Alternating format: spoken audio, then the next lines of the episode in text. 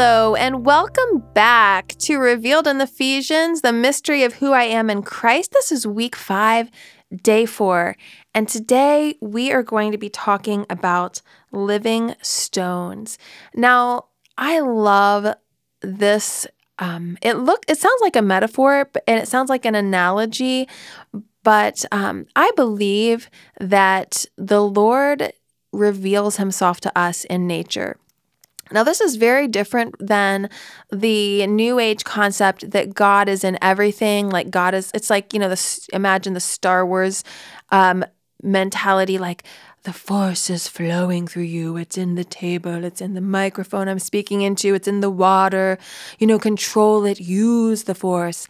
Um, we don't use God. God is not anything like the force. And God is not in like the trees, the way uh, the when I mean this, when I say God is in nature, I mean God created the world. And so when we look at nature, when we look, for example, at the universe, we see that it's just infinite. It's just stretching out and it's expanding and it's infinite. The stars are impossible to count. And that reveals to us the infinite nature of God we think about numbers, you can count and never stop for all eternity, going forwards or backwards. That also shows us this infinite infinity and the infinite eternal nature of God. You have time in time, we have past, present, and future. This shows us a picture of the triune God, the Father, Son, and the Holy Spirit. The past is time, the present is time, the future is time. It's all interwoven. It's hard to like separate it out and understand it, but we all, the time, past, present, and future. You have dimensions. You have depth, you have width, depth, and height. You have three dimensions there. And God is a triune God, Father, Son, and the Holy Spirit. Um, you look at the des- the design of nature, and you start gardening. When you garden and you get your hands into the dirt, and you have to pull up weeds, you're going to see spiritual concepts there. You're going to see the concepts, spiritual concepts from watching a plant grow and what makes it a healthy plant. Um, a you know an apple tree brings forth apple fruit jesus uses these analogies all the time to help us to understand spiritual concepts that are really true. He says, Your life is a tree. What kind of fruit is your life bringing forth? And you can tell a tree by its fruit. Is your the fruit on your tree full of anger, bitterness, um, hostility, fear, anxiety, um, vanity, pride? Um, uh, you know, you can tell these things like if you go to a tree and you can you can even smell the smell of a tree in apple season. You go to the apple trees, you can smell it. Um, you can smell the fruit coming off of a person's life. If their life is full of peace and joy, um, the you know that the their life is rooted in Christ Jesus. Um, if if they're a believer, they they should be giving you giving off the fruit of the spirit. So that's an it's an analogy, but it's also a spiritual reality. Um, it, it's a picture. So we see God in nature, and, and God reveals himself to us in nature. And in this way, um, we are going to talk about something that's very practical living stones.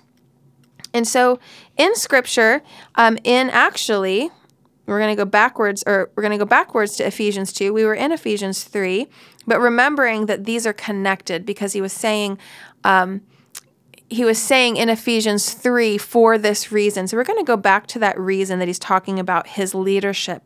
Um, it says, Consequently, you are no longer foreigners and strangers, but fellow citizens with God's people and also members of his household, built on the foundation of the apostles and prophets with Christ Jesus himself as the chief cornerstone. So we've learned yesterday that Paul um, emulated Jesus' servant leadership. And Paul and Peter and all the other apostles, when they were teaching about Jesus Christ, they weren't like, I'm the Pope and you're the little people and you can't understand God's word. They were they were like, we are partakers. We are part of the family of God together. And they laid that foundation with their own teaching. And their very lives. The way Jesus was an example of how to come to God, and he's the way to come to God, but he was an example of how we should live. Paul and the other apostles were examples, and that they laid that foundation with their teaching. And the apostles had that authority. It was very important. We cannot reject the authority of the scriptures. If you start to say, like, well, I like this idea that God is love, but I don't think you can trust the whole Bible. Well, if you can't trust the whole Bible, how can you just cherry pick and say, I'm going to take this one piece off of it, but I don't believe any of it's legitimate, like legitimate at all. Um, in fact, some of the concepts in scripture, like do not judge, Jesus said, um, do not judge lest you be judged. And there's other parts in the scripture that tell us there are good times to judge. And then there's other parts in the scripture that say we shouldn't even judge ourselves. There's times to make good judgments people want to like cherry pick the scripture and throw out the whole like authority of the Bible. Where the apostles laid down the authority of scripture, they gave us a solid teaching and an example in their lives. And we can't just blindly throw out scripture. Um, but it says in here, in him, the whole building is joined together and rises to become a holy temple in the Lord. And in him, you too are being built together to become a dwelling in which God lives by his Spirit. So, you and your other friend in Christ and your family member in Christ, you are a stone in God's temple. You are a part of the temple of the Holy Spirit. The Spirit lives inside of you through Jesus Christ if you are a believer in Jesus. If you've been redeemed and cleansed, the Holy Spirit lives inside of you. And this is incredible because it's such a magnificent picture that all the believers together, together is the key, are the temple, working and fitted together, and we have to be fitted into Christ Jesus as the cornerstone. But what does that make us? That makes us a stone, just a stone, just a plain old rock.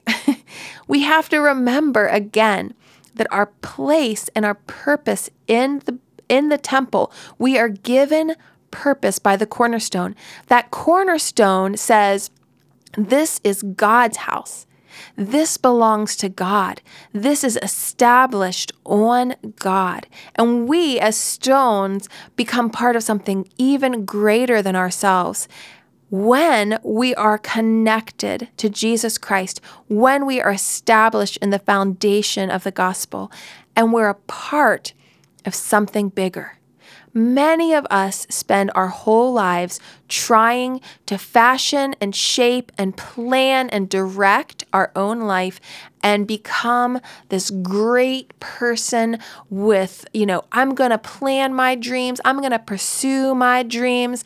It's me, me, me. I will become great. Jesus said, or John the Baptist said when he saw Jesus, I must decrease and he must increase. And as we allow this picture, this, this picture of humility, if we allow humility in our lives, God, what is your plan for me? You made me. You created me. You saved me. You filled me with your spirit. You're the giver of gifts. You have given me gifts.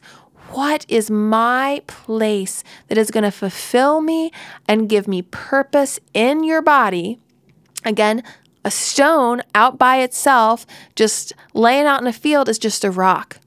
But that stone that is brought in from the field and placed into the temple becomes something mighty and great and important. But it's still just a stone. So you need to ask God today, ask the Lord, God, I acknowledge before you that I by myself am nothing. I want to know my place. I need a place. I need to find belonging in your body. Show me how do I fit into your temple? Fill me with your Holy Spirit and allow me, Lord God, to be content and to know that your plans for me are greater than my plans for me. God, forgive me. This is a great prayer, ladies. God, forgive me for trying to plan and direct and control my own life. I don't want to jump off of the temple anymore. I don't want to roll down the hill and be a little rock in my own field.